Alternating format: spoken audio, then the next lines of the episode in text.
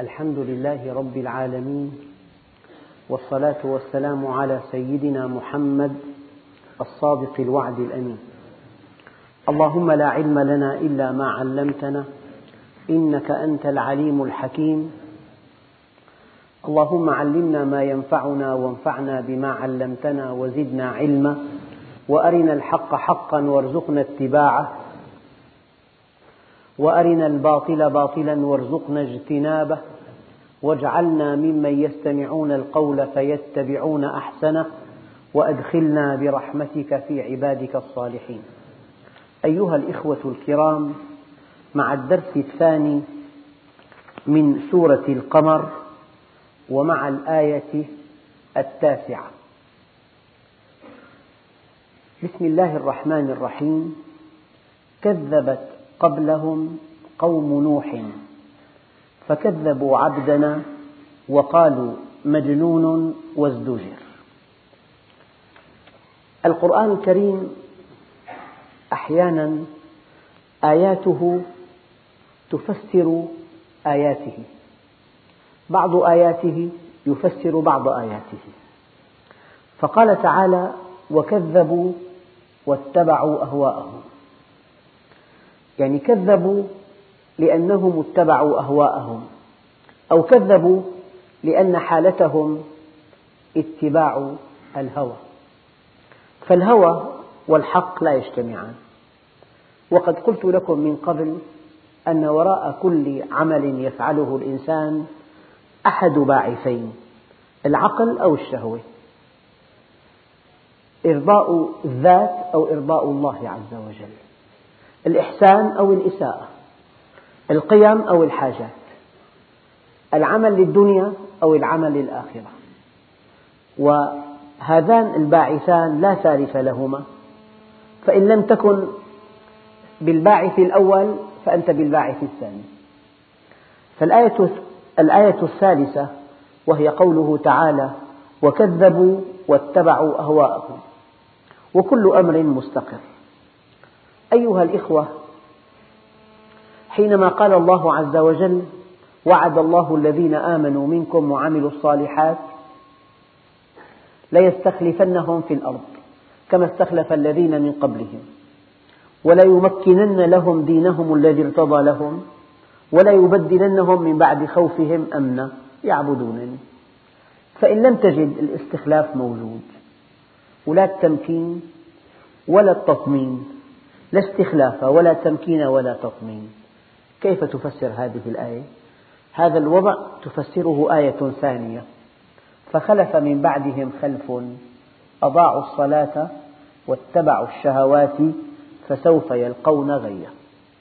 أما إضاعة الصلاة لا تعني أنهم تركوا الصلاة لكن أضاعوا قيمتها بعدم الاستقامة. الإنسان إذا استقام يتصل إن لم يستقم لا يتصل. كل إنسان بإمكانه أن يتوضأ وأن يقف وأن يقرأ ويركع ويسجد. لكن ليس بإمكانه أن يتصل إن لم يكن مستقيما. فمن إضاعة الصلاة عدم الاستقامة.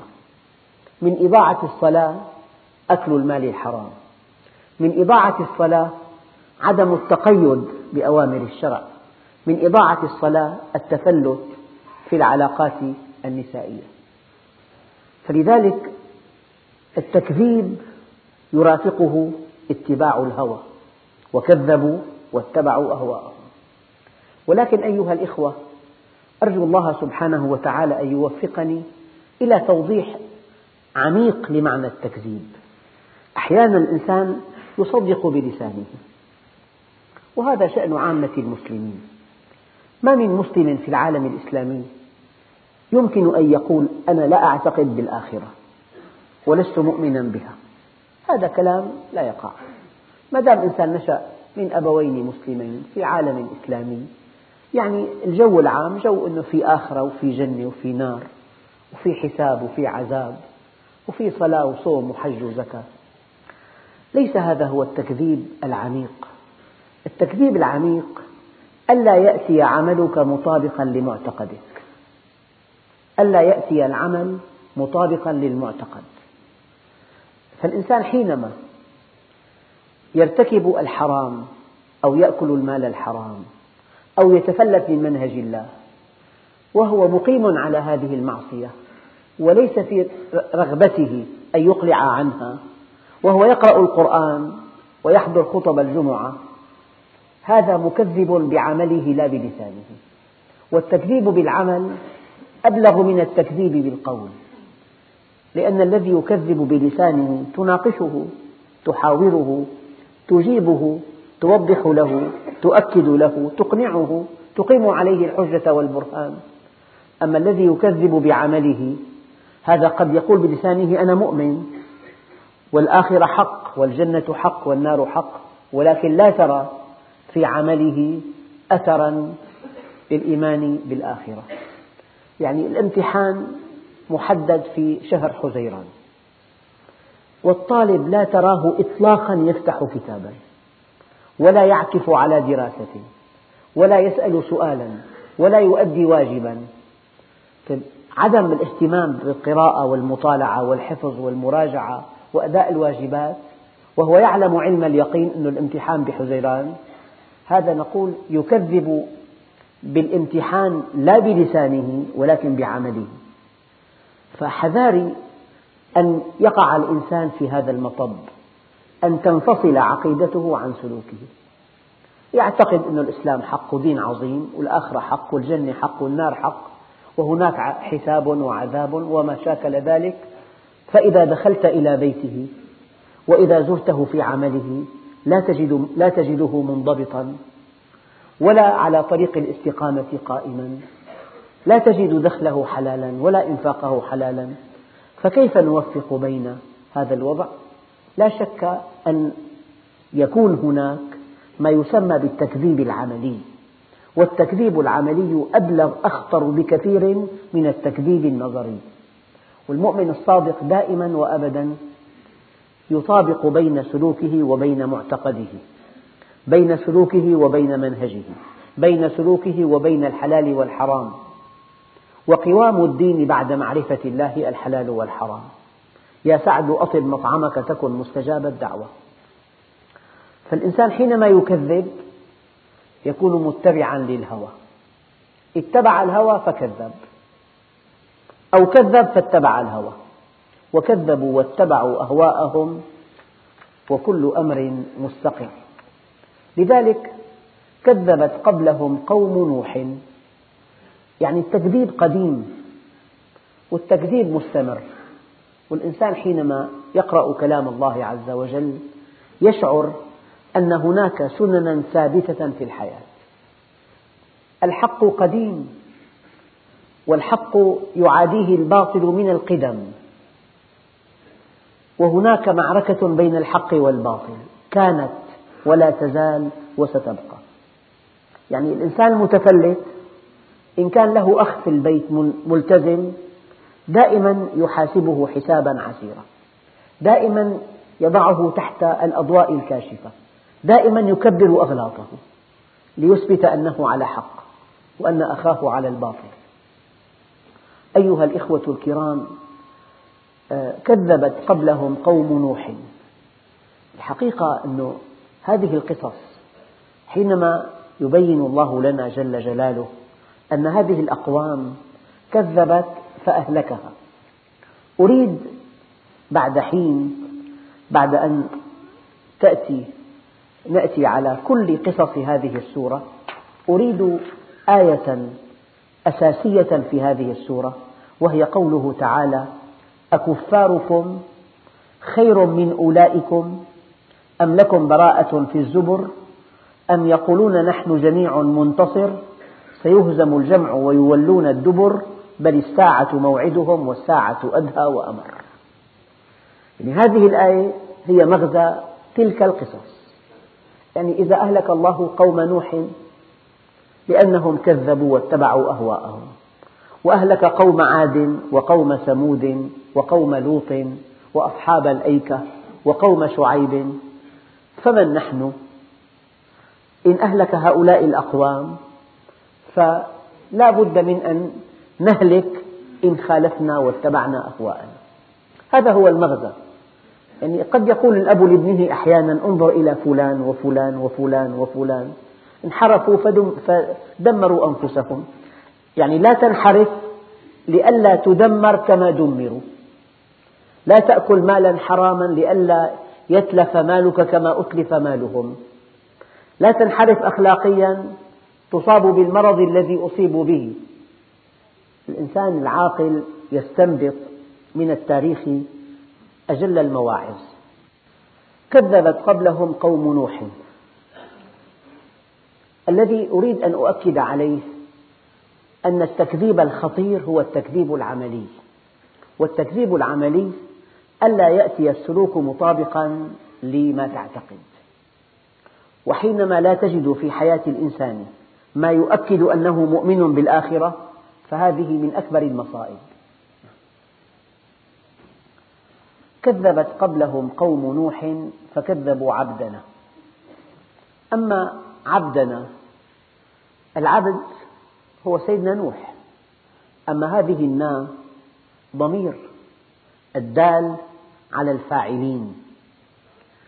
أضيف هذا الإنسان إلى ذات الله عز وجل. أضيف هذا الإنسان إلى ذات الله. كما قال العلماء إضافة تكريم وتشريف. إضافة تكريم وتشريف. وحينما يقول الله عز وجل قل يا عبادي الذين أسرفوا على أنفسهم. حينما يقول الله عز وجل نبئ عبادي. أني أنا الغفور الرحيم. قل لعبادي يقولوا التي هي أحسن. إن الشيطان ينزغ بينهم. إن عبادي ليس لك عليهم سلطان. هل تشعر أن هذا العبد إذا أضيف إلى ذات الله عز وجل فهذه إضافة تكريم وإضافة تشريف؟ أيليق بالإنسان وهو الذي سخرت له السماوات والأرض؟ تسخير تعريف وتكريم أن يكون غافلا عن الله في حين أن كل المخلوقات تسبح بحمد الله وتقدس له. وإن من شيء إلا يسبح بحمده ولكن لا تفقهون تسبيحهم. يعني حينما يأتي الإنسان ليستمع إلى تفسير آيات من كتاب الله هل هناك عمل أجل وأخطر وأنفع؟ من أن تتعرف إلى منهجك في الحياة. يعني إذا اشتريت آية آلة غالية الثمن غالية جدا ولها أرباح طائلة جعلتها قوام عملك هل من عمل أخطر وأنفع وأجدى من أن تعكف على تعليمات الصانع فتدرسها؟ إذا عنده آلة حقها 30 مليون آلة إلكترونية ويعلق عليها آمالا كبيرة وهي مصدر رزقه الوحيد. هل من عمل أجل وأخطر من أن يعكف على تعليمات الصانع فيترجمها ويفهمها ويستعملها؟ وأنت ألا تحبون أنفسكم؟ الإنسان يحب ذاته يحب وجوده ويحب كمال وجوده واستمرار وجوده وسلامة وجوده. سلامة وجودك وكمال وجودك واستمرار وجودك منوط باتباع تعليمات الصانع. فالإنسان حينما ينطلق من حبه لذاته في تطبيق تعاليم الله عز وجل فهذا من أعظم النعم. ذكرت اليوم لمن فاته استماع هذه الحقيقة أن مركبة فضائية أرسلت إلى الفضاء الخارجي قبل أربع سنوات وهي تقطع في اليوم في الساعة أربعين ألف ميل في الساعة والميل كيلو ونصف تقريبا. قبل يومين أرسلت إشارة إلى وجود مجرة تبعد عنا 300 ألف بليون سنة ضوئية. وضعت هذه الحقائق في إذاعة عالمية. المجرة التي اكتشفت حديثا جدا تبعد عن الأرض 300 ألف بليون سنة ضوئية معنى ذلك أن هذه المجرة كانت في هذا المكان قبل 300 ألف بليون سنة وهي تمشي بسرعة 240 ألف بالثانية أين هي الآن؟ أين هي الآن؟ ألم يقل الله عز وجل فلا أقسم بمواقع النجوم؟ وإنه لقسم لو تعلمون عظيم. يعني هذا الإله العظيم يعصى. أهذا الإله العظيم ألا يخطب وده؟ ينسى؟ يغفل عنه؟ فالإنسان العاقل يطلب العلم ليتعرف إلى الله عز وجل ليتعرف إلى منهجه. يملك كما يقولون عزيمة قوية تحمله على تطبيق الأمر والنهي. هذا هو الفلاح وهذا هو النجاح وهذا هو الفوز وهذا هو التفوق. فدعا كذبت قبلهم قوم نوح فكذبوا عبدنا. عبدنا. هل أنت عبد لله؟ هل تشعر بافتقارك إلى الله؟ العبودية لله عز وجل ليست تأدبا. ولكن حقيقة أيام الإنسان يتواضع يتواضع وهو يعلم أنه كبير وأنه قوي وأنه قادر وأنه غني لكنه يتواضع. إلا أن العبودية لله شيء آخر. كلما ازددت معرفة بذاتك تواضعت لله. وافتقرت إليه وأقبلت عليه. الإنسان لا شيء. الإنسان قوي بالله عالم بالله غني بالله معافى بفضل الله يتحرك بفضل الله يفكر بفضل الله. والإنسان معرض في أية ثانية إلى فقد أحد أعضائه أو أحد أجهزته أو إلى خلل خطير يصيب أجهزته. عندئذ تصبح حياته جحيما. فالذي يعترف بهذه الحقيقة هو عبد لله. يعني حينما تشعر أن هذه الآلة كل ميزاتها لا تقوم إلا إذا أوصلتها بالتيار الكهربائي. تشعر أنها مفتقرة إلى هذا التيار الكهربائي فلو انقطع عنها سكتت وتعطلت وأصبحت عبئا عليك وليست في خدمتك. فالاعتراف بالحقيقة عبودية لله عز وجل. فالإنسان حينما يفتقر يرقى. وحينما يستغني يسقط. يفتقر فيرقى يستغني فيسقط. كلا إن الإنسان ليطغى متى؟ أن رآه استغنى. إذا استغنى عن الله يطغى. أما إذا افتقر إلى الله يستقيم على أمره. إذا شعرت أنك عبد وأن الله هو كل شيء وأن هذا منهجه إذا عليك بطاعته. أما إذا شعرت أنك مستغن عنه فهذه هي الطامة الكبرى. بالمناسبة أيها الإخوة ذكرت مرة أن هذه الطاولة مثلا موضوع عليها هذا المصحف وهذه الآلات وهذا الكأس لكن هي تتحمل أوزان أكبر من هذا بكثير. بمعنى أن هناك احتياطات كثيرة وضعت فيها يمكن أن يقف عليها إنسان. يمكن أن تتحمل إنسانين يقفان عليها. إذا قلما تصاب بالعطب لأن احتياطها كبير. كان من الممكن أن يكون الإنسان على هذه على شاكلة هذه الطاولة. بكل عضو من أعضائه بكل جهاز من أجهزته احتياط كبير بحيث لا يمرض أبدا. أبدا. يعيش شابا إلى أن يأتيه الأجل يموت فجأة. كان من الممكن أن يكون, كذا أن يكون الإنسان كذلك. لكن شاءت حكمة الله أن يخلق الإنسان ضعيفا. يخلق ضعيف. لماذا؟ ليفتقر في ضعفه. ليرى ضعفه.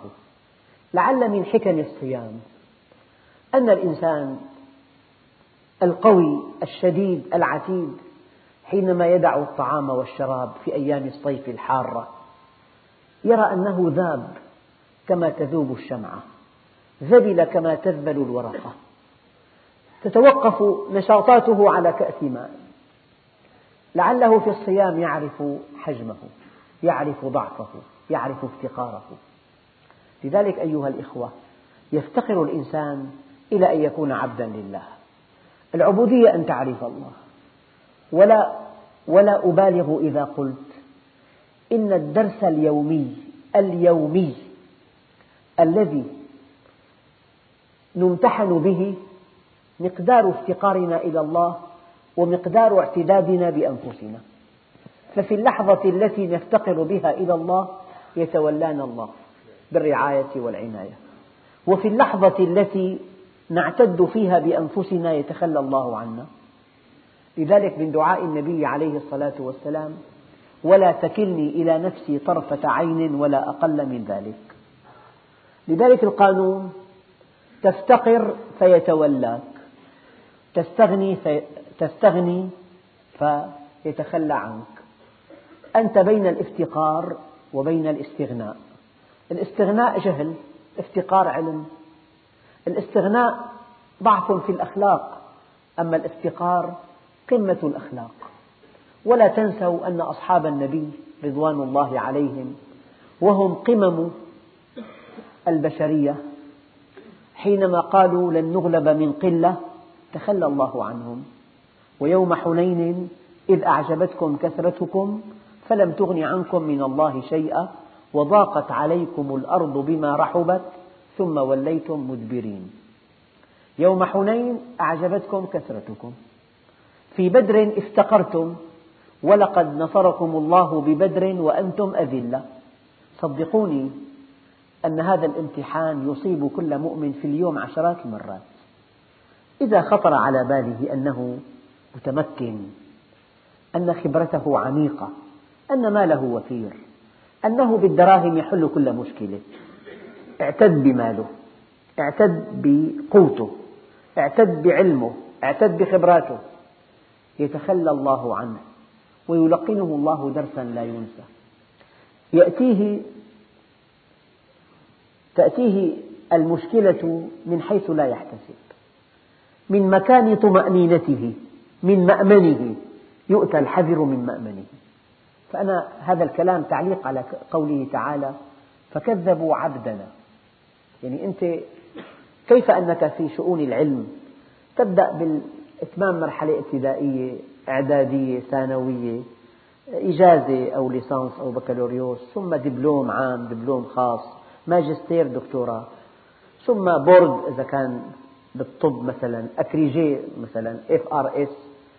كيف الشهادات مسلسلة هكذا؟ صدقوني أن مراتب الإيمان مسلسلة إلى أن إلى أن تنتهي في أعلى مستوياتها في العبودية لله عز وجل. حينما بلغ النبي سدرة المنتهى ماذا قال الله عز وجل؟ فأوحى إلى عبده ما أوحى. يعني أنت في أعلى مستوياتك حينما تشعر بعبوديتك لله عز وجل. أنت في أعلى درجات رقيك حينما تشعر أنك مفتقر إلى الله. كلما ازددت إدراكا لعبوديتك لله ازددت رفعة عند الله.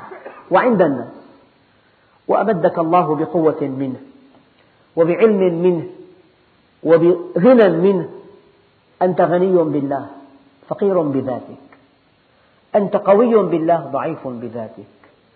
أنت عالم بالله جاهل بذاتك.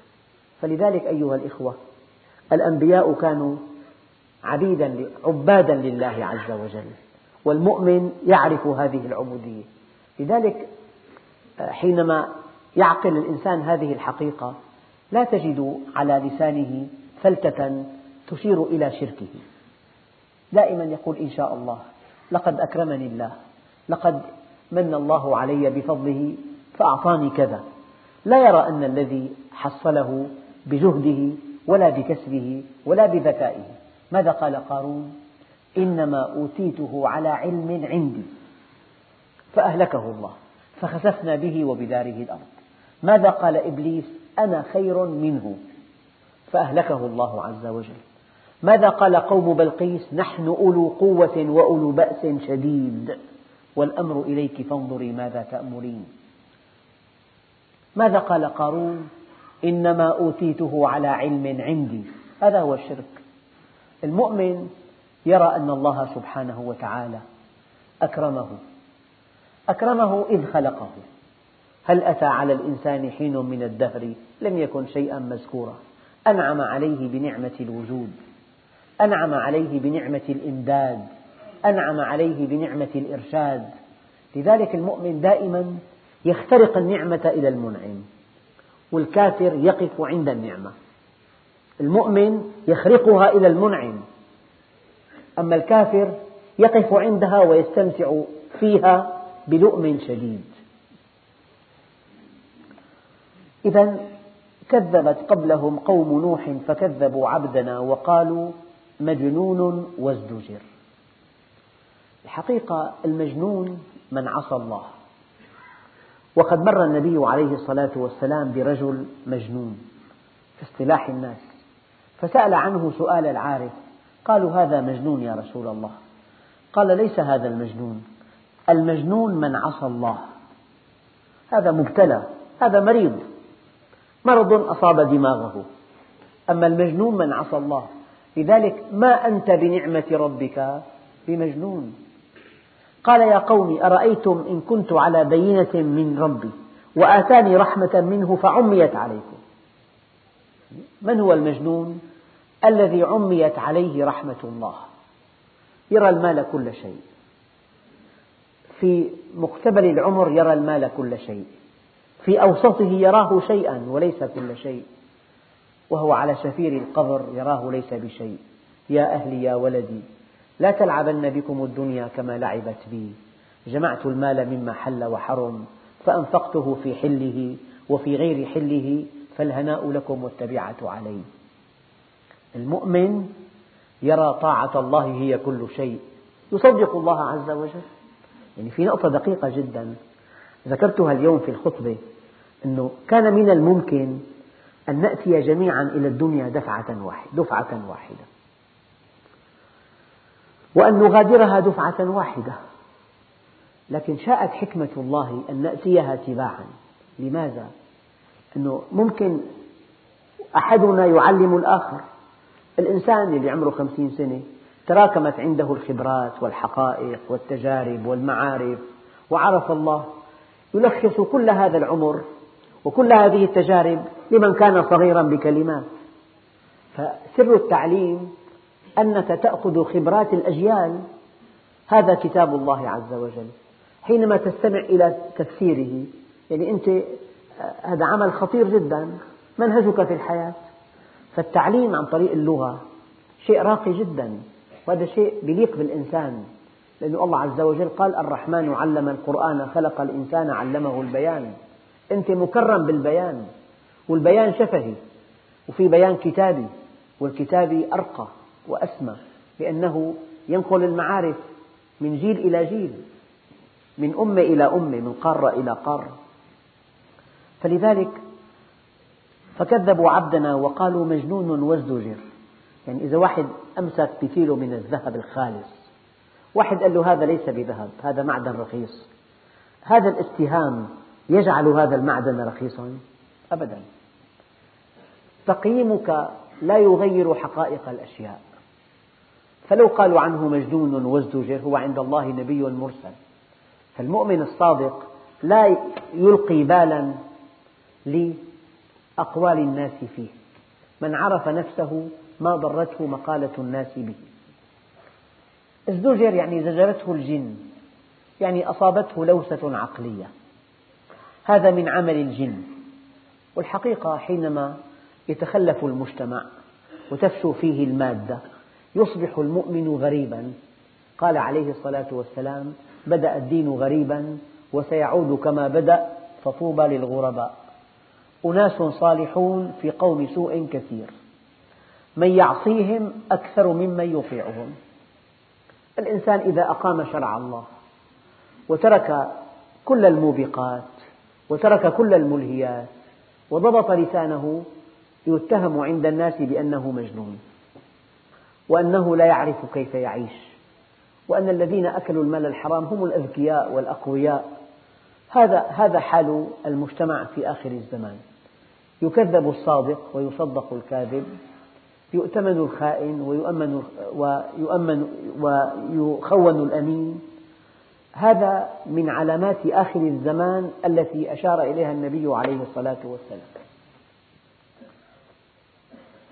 كذبوا عبدنا وقالوا مجنون وازدجر. معنى ذلك في سؤال دقيق الآن. يعني هذه التهمة التي اتهم بها هذا النبي الكريم سيدنا نوح. ألا يسأل أحدكم هذا السؤال؟ لماذا أثبتها الله في القرآن الكريم؟ يعني تهمة طرحت والنبي عليه الصلاة والسلام قالوا عنه ساحر ومجنون وقالوا عنه كاهن وقالوا عنه شاعر. طيب لماذا أثبت الله هذه التهم المفترات على أنبيائه في قرآنه الكريم الذي يتلى إلى يوم الدين؟ الجواب بسيط جدا. يعني من أنت؟ إذا كان نبي كريم قد اتهم بالجنون وأثبت هذه وأثبتت هذه التهمة في القرآن الكريم لتتلى إلى يوم الدين. من أنت إذا انتقدك منتقد أو انتقص من قدرك إنسان جاهل؟ لا تعبأ. فربنا عز وجل جعل الأنبياء قدوة لنا. وقالوا مجنون وازدجر فدعا ربه أني مغلوب فانتصر. يعني الله عز وجل ما كان بالإمكان أن يخلق النبي وأصحابه المحبين في عصر دون أن يخلق معهم إنسانا كافرا ولا مكذبا ولا مفتريا فيعيش النبي مع أصحابه حياة جميلة وادعة كل مودة وكل محبة وكل خدمة وكل مؤاثرة والإسلام ينتشر هكذا ببساطة من دون جهد من دون حروب من دون غزوات. لا في رجل كافر ينتقد النبي ولا في شاعر يهجي النبي ولا في كفار يخرجونه من بلده ولا في أشخاص يتبعونه في طريق الهجرة ولا في أشخاص يؤذونه في الطائف ولا في أشخاص يأتمرون عليه في الخندق ألم يكن هذا ممكنا؟ ممكن لكن كيف يظهر كمال النبي؟ شاءت حكمة الله أن يجعل الله الحياة الدنيا دار ابتلاء دار امتحان والإنسان بالابتلاء والامتحان يظهر معدنه. فما كان لنا أن نعرف قدر النبي لولا هؤلاء الكفار الذين نكلوا واتهموا وأخرجوا وكذبوا وفعلوا الأفاعيل. وقد صبر النبي وصبر حتى أكرمه الله عز وجل. أنا أقول لكم هذا الكلام الإنسان إذا اتبع الحق ربما أصابته بعض المتاعب. أحيانا من أقرب الناس إليه أحيانا من زوجته من أولاده أحيانا من إخوته من جيرانه. وطن نفسك على أن الدنيا دار ابتلاء لا دار استواء. منزل فرح لا منزل فرح. وطن نفسك على أنك مبتلى على أنك ممتحن على أن الله لن يمكنك قبل أن يبتليك لن يعطيك قبل أن يجعلك تجاهد في سبيله. فلذلك هذا معنى قول الله عز وجل وقالوا مجنون وازدجر. أثبت لنا هذه التهمة الباطلة المفترات على نبي كريم كي يكون لنا قدوة في تحمل الشدائد. وذكر فكذبوا عبدنا. الله جل جلاله جعل أعلى مرتبة ينالها الإنسان أن يكون عبدا لله. وكلما ازداد افتقارا لله ومعرفة بقدره وضعفه ازداد قربا ورفعة وقوة وعلما وغنى لذلك النقطة الدقيقة جدا أن الله خلقك ضعيفا لتفتقر في ضعفك فتسعد في افتقارك ولم يخلقك قويا لأنه إذا فعل ذلك استغنيت بقوتك فشقيت باستغنائك. استغنيت فشقيت. استقرت فسعدت فدعا ربه. أخواننا الكرام والله الذي لا إله إلا هو. يكاد الدين كله في النهاية يكون دعاء صادقا لله عز وجل. هذه الأدعية التي دعاها النبي أو الدعاء أصل الدعاء من أرقى أنواع العبادة. الدعاء هو العبادة. الدعاء هو افتقار. فالإنسان لما يكون مؤمن بالدعاء الله عز وجل قال قل ما يعبأ بكم ربي لولا دعاؤكم فقد كذبتم. يعني الله عز وجل يعبأ بنا إذا دعونا. يعبأ بنا. يحبنا إذا دعونا. يكرمنا إذا دعونا. يستجيب لنا إذا دعونا.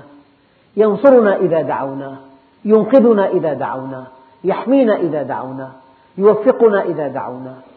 لماذا؟ قال لأن الإنسان لا يدعو إلا من يؤمن بوجوده. ممكن تدخل لبيت فارغ ما في ولا إنسان تخاطب واحد موهوم مو معقول أنت لا تدعو إلا إنسانا مؤمنا بوجوده. أبدا. طيب اثنين. أنت لا تدعو إنسانا لا يسمع. تدعو إنسان أمامك تراه رأي العين وهو مستمع إليك. فلو كان لا يسمع لا تدعوه. طيب إنسان موجود ويسمعك. لا تدعو عدوك. تدعو من يحبك. ماشي هي ثلاثة. الإنسان لا يدعو إلا إنسان مؤمن بوجوده. يستمع إليه محب له قادر على إنقاذه مما هو فيه. فأنت حينما تدعو الله حقيقة أنت مؤمن بوجوده مؤمن بأنه يسمعك مؤمن بأنه يحبك مؤمن بأنه قادر على إنقاذك مما أنت فيه. لذلك يعبأ بك. الدعاء معرفة معناها. لا تدعوا الله إلا إذا عرفته. لذلك قل ما يعبأ بكم ربي لولا دعاؤكم. آه، قل يا عبادي الذين أسرفوا على أنفسهم لا تقنطوا من رحمة الله. إن الله يغفر الذنوب جميعا. إنه هو الغفور الرحيم.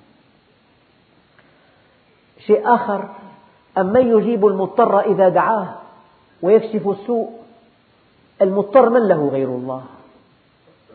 أخواننا الكرام يجب أن تعلموا علم اليقين أن الإنسان إذا ألمت به مصيبة وكان مستقيما على أمر الله عليه أن يعلم العلم القطعي أن هذه المصيبة التي شاءها الله له وهو على استقامة على أمر الله سوف ترفعه مرتين سوف ترفع مستوى معرفته بالله وسوف ترفع مستوى محبته لله.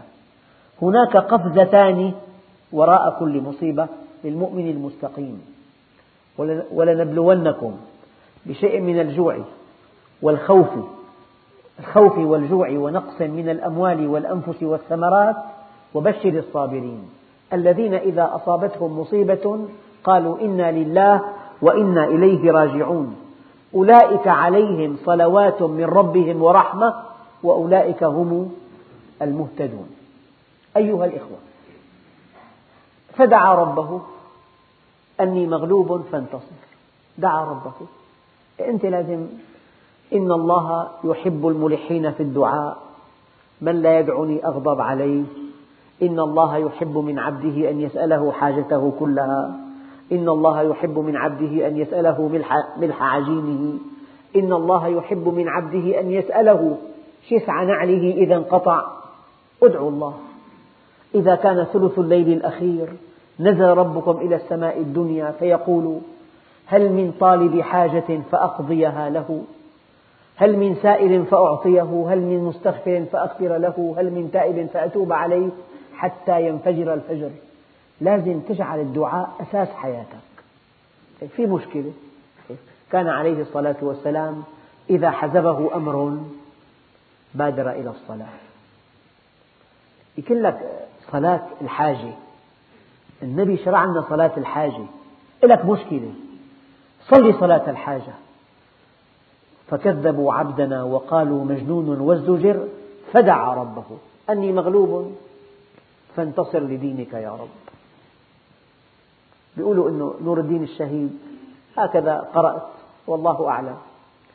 حينما أراد أن يدفع الفرنجة عن هذه البلاد وكانت هناك معركة حاسمة فسجد وقال يا رب من هو نور الدين حتى تنصره؟ انصر دينك. نعم. وكمان أنت ادعو الله عز وجل وربنا عز وجل إذا ساق لك شبح مصيبة من أجل أن يسمع صوتك من أجل أن يسمع دعاءك من أجل أن تستيقظ على قيام الليل من أجل أن يسمع تهجدك من أجل أن أن يكرمك بعد كل مصيبة. هناك شدة إلى الله. كل شدة وراءها شدة. كل محنة وراءها منحة. هذا هو المعنى. فدعا ربه أني مغلوب فانتصر.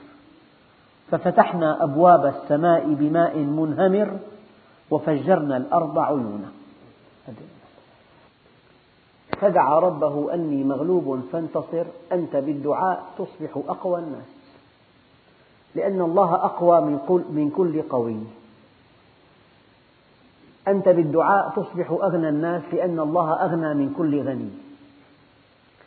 يعني الدعاء ملخص الدين كله أن تكون مع الله بالدعاء. وإذا قال الله عز وجل والذين هم على صلاتهم دائمون يعني يدعون الله دائما في كل أحوالهم. والدعاء كما قال النبي عليه الصلاة والسلام مخ العبادة ومن لا يدعني أغضب عليه والدعاء هو العبادة. الشيء الدقيق أن الإنسان بالدعاء يقفز قفزة نوعية في معرفته بالله وفي محبته له. وإذا أردت أن تحدث الله فادعه وإذا أردت أن يحدثك الله عز وجل فاقرأ كلامه. يعني في أمتع من أن تناجي الله عز وجل. لذلك احفظ أدعية النبي عليه الصلاة والسلام. أدعية جامعة مانعة محكمة اجعل كتاب دعاء في جيبك. الإنسان في وقت ميت أحيانا يركب مركبة عامة أحيانا يسافر يمشي في الطريق. فإذا معه كتيب دعاء فإذا قرأ أدعية النبي وحفظها وأصبحت ملكه. هو قادر على أن يدعو الله في كل لحظة. وإن كان بأي لغة وبأي طريقة وبأي أسلوب الدعاء مقبول. لكن تجد أن دعاء النبي جامع مانع. مثلا اللهم اهدنا فيمن هديت. بعد الهدى العافية وعافنا فيمن عافيت. بعد المعافاة يتولاك وتولنا فيمن توليت. وبارك اللهم لنا فيما أعطيت. أيام الله بيخلق من الشيء القليل شيء كثير. يعني دعاء جامع مانع. اللهم إنك عفو كريم تحب العفو فاعف عني.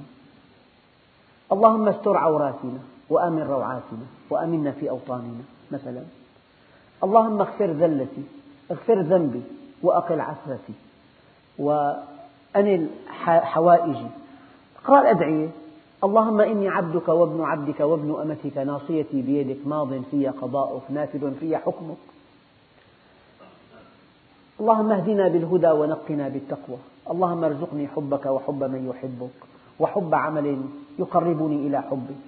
اللهم دلني عليك ودلني على من يدلني عليك. يعني أدعية جميلة جدا. اللهم نحن بك وإليك. آه، أغننا. اكفنا بحلالك عن حرامك بطاعتك عن معصيتك بفضلك عمن سواك. فدعا ربه أني مغلوب فانتصر ففتحنا أبواب السماء بماء منهمر. يعني سمعت مرة أنه في قرية من قرى إيطاليا نزل بها أمطار في ليلة واحدة 800 متر مليمتر. نحن مستوى أمطار دمشق في العام كله 216 في ليلة واحدة نزل 800 مليمتر. فربنا عز وجل إذا فتح أبواب السماء يصبح الماء مصيبة ففتحنا أبواب السماء بماء منهمر وفجرنا الأرض عيونا.